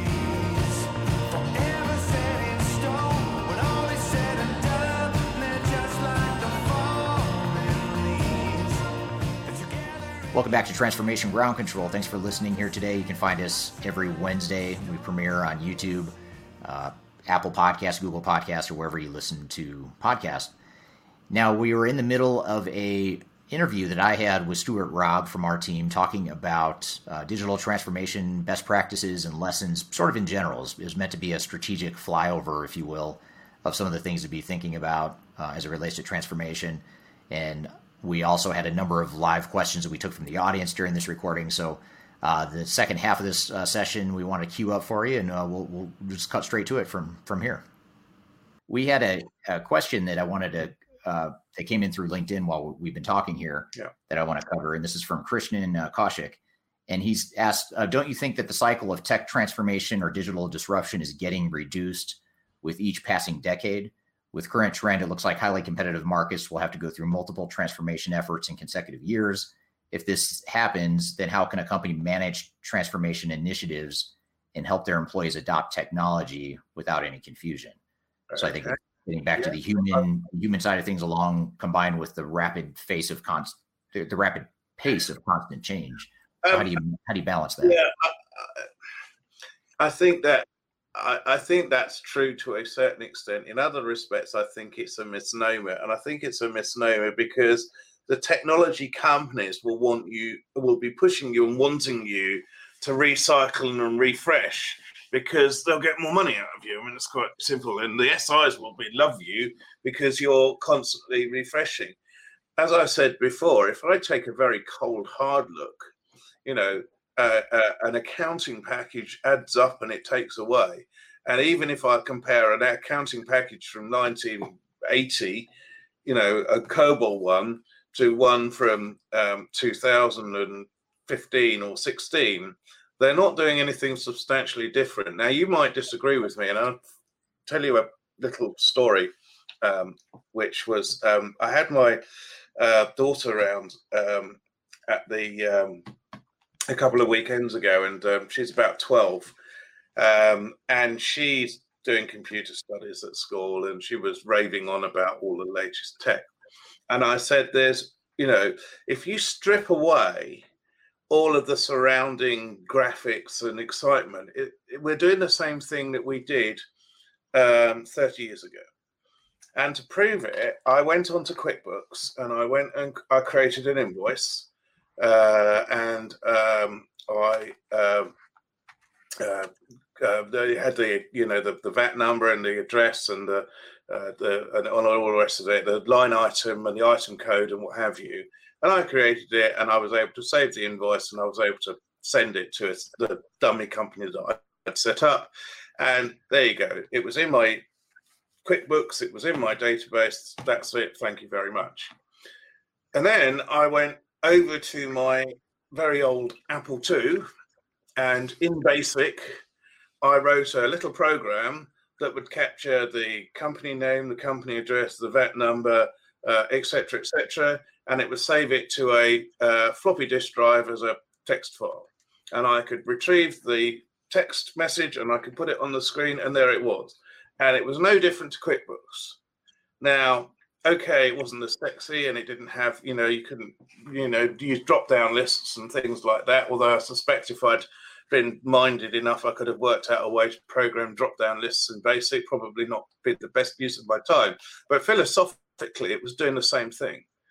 Um, right. Now, what it couldn't do was it couldn't draw nice graphs showing me what my sales per quarter were or my sales per month, and it couldn't do, you know, my percentage revenue of, um, you know, uh, France versus UK or anything like that, because that part of the technology has moved on, but the core of an ERP or accounting system hasn't. And actually, those do not give you any business benefit at all a core accounting package, whether it's SAP or Oracle or NetSuite or QuickBooks or you know my little basic program that I wrote gives you no competitive advantage. Okay, the stuff that does give you competitive advantages is the higher level layers. So it's the things like the sales order processing and order management stuff and the fulfillment stuff, the manufacturing processes and the you know materials management and purchasing management. It is the um, accounts receivable uh, automation and AI. And actually, you know, the, the, the, the business case for replacing a core ERP is actually pretty weak. If your sole objective is to replace your accounting package with a new one, then the only reason you've really got to fall back on is technological obsolescence.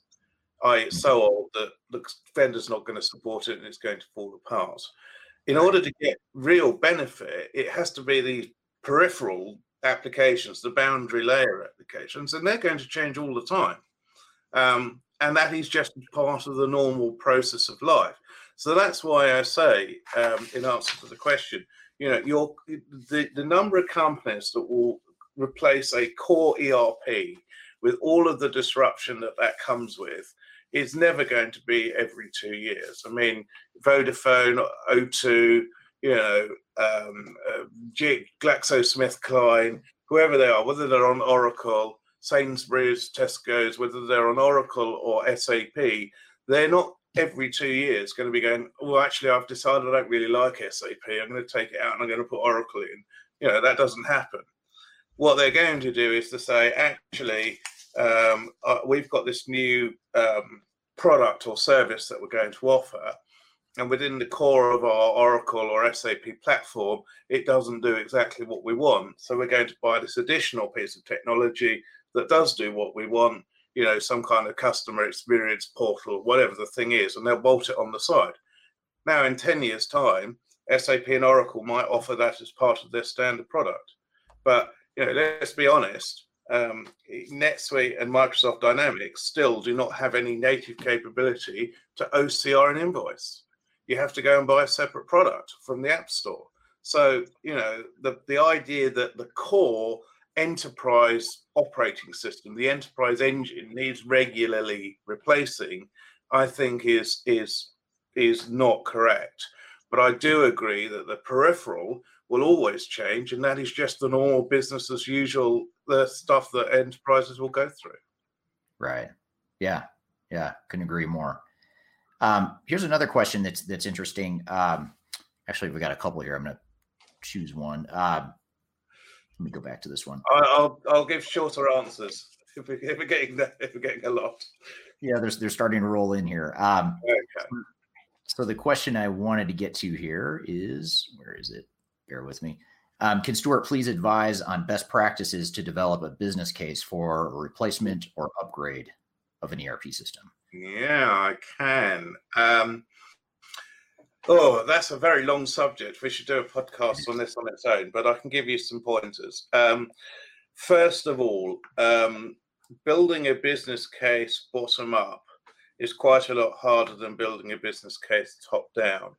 Um, so, um, uh, one of the first places I start with business cases is to look at what the key drivers of the business are and what data we have available um, to look at those key drivers. So, let's take an example let's say that um, uh, we are um, uh, we, the, the, the, the, goal of the program is to improve finance efficiency.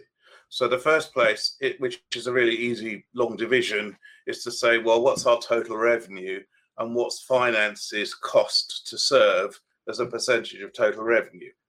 Now you can look that up on averages by industry on the APQC, and that will give you a benchmark. So the average benchmark for all companies is about 2%. So if you do your calculation, and it's a very simple calculation that you can do just by looking at the annual accounts, you can divide it, the, the finance cost by the um, by the um, uh, the revenue, and if you're at four, three percent or four percent, you know you have got one percent to play with, and you know that because every other company can make it do with two percent. So you're there's got to be a reason why you're more, and that then allows you to start drilling down to the next level to say, okay, well, um, where's that cost leakage? It's usually in headcount, right? Let's be honest. That's that, that's where most companies spend, particularly in back office functions. So if you're looking at headcount, you can say, okay, well, how much is my AP costing me?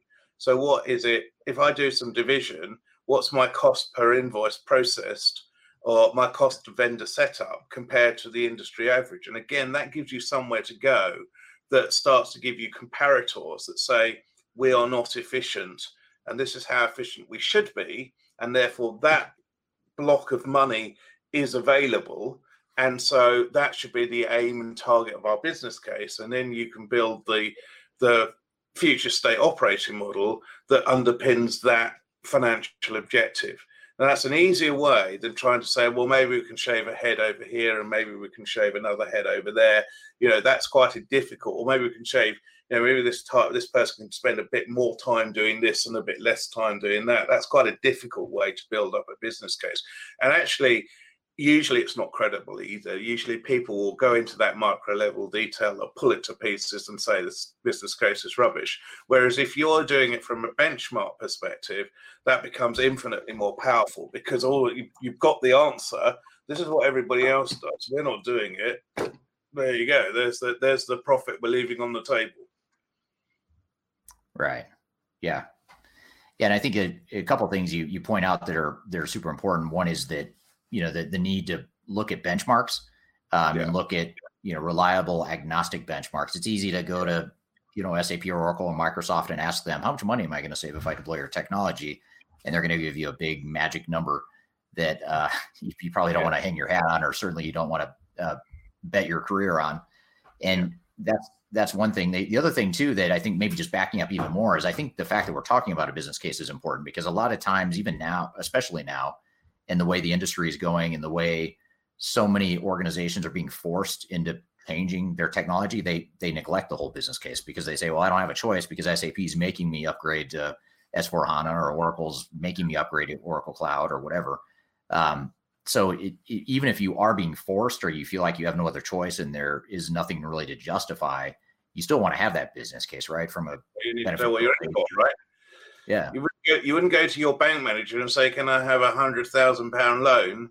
And then go, and he'll go, "Why?" And goes, "Oh well, because car's getting a bit old. I mean, you're going to need something a bit more than that, you know, to get him to shell out a hundred grand." And it's the same with a business case. You need you need some, you know, good paperwork behind it. Um, otherwise, it's just sunk money.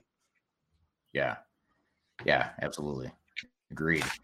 Now, here's a question that's quite a bit different than what we've been talking about so far, but I think it'll be relevant to a lot of our audience, uh, particularly those that might be in consulting or interested in consulting. And this uh, question is um, Hello, sir. Can you talk about the growth of a functional consultant? So maybe just talk. I know that's a very broad question, but maybe you can hone it on just maybe as a consultant in general. You know, what is a what does a career path look like? And may, I don't know if you want to tie it back to your career path or what you've seen our own team.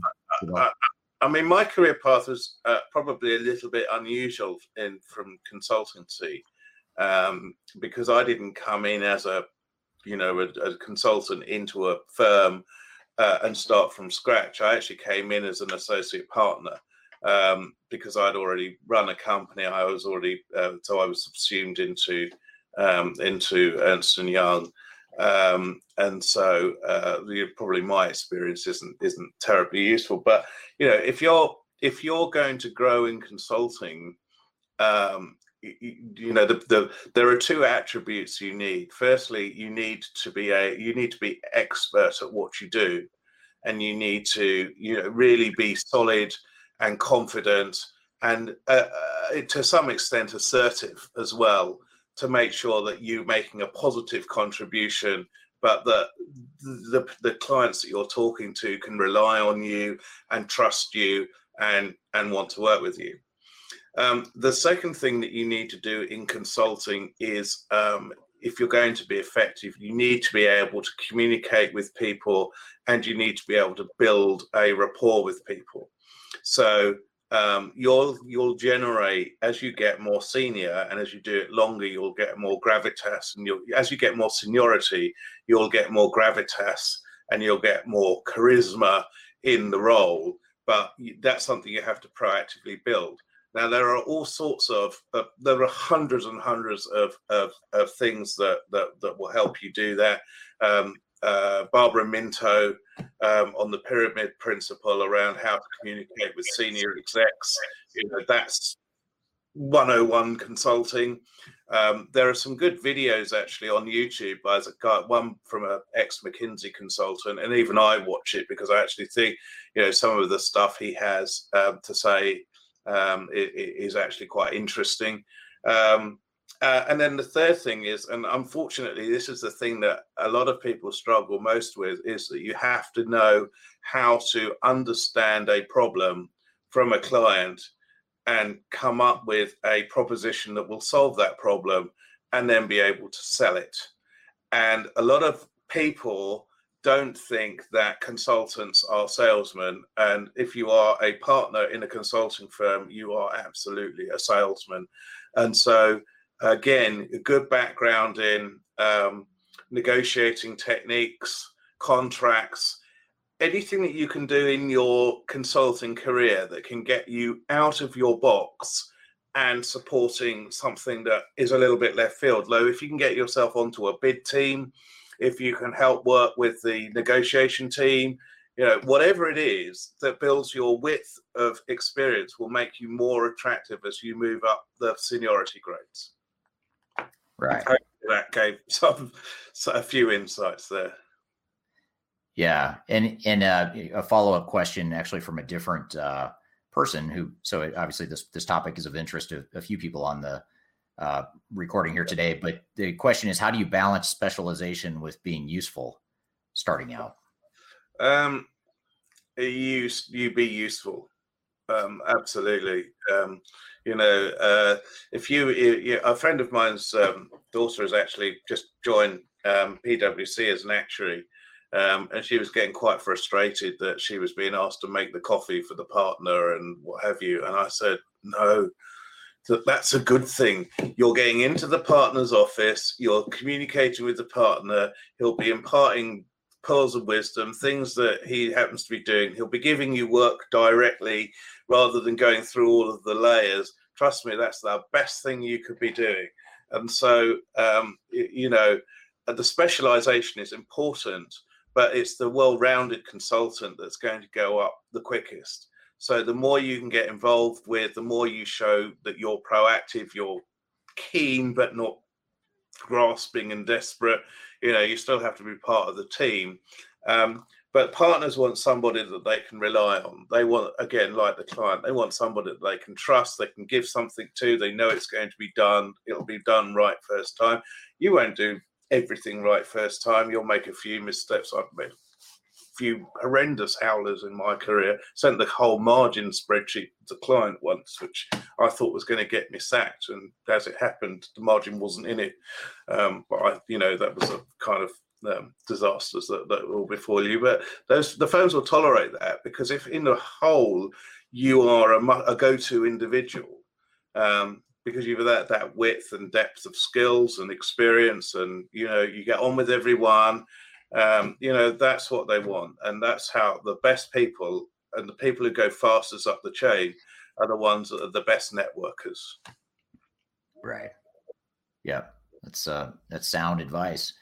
Um, and I think that's a challenge too with with being a consulting. I think it's always a challenge between um, not only specialization versus being useful, which don't necessarily obviously need to be two different things, but yeah. there's also the whole balance of, of, specialization versus breadth. And I think the challenge yeah. with what we do as consultants, especially in the transformation space, is that you need to have some specialty, but you also have to be able to see the big picture, or else you get, you know, you're not well, as there's another more immediate consideration, which is a mantra that I've always said, which is everything that I've ever learned, I know is going to go out of date in about five or ten years. So I can program in BASIC, I can still program in COBOL. If I had to, I can run a SysGen on an IBM mainframe. And that skill set to me at the moment is absolutely no use whatsoever, but I can still do it. So, you know, I have reinvented myself approximately every five years um, for my entire career.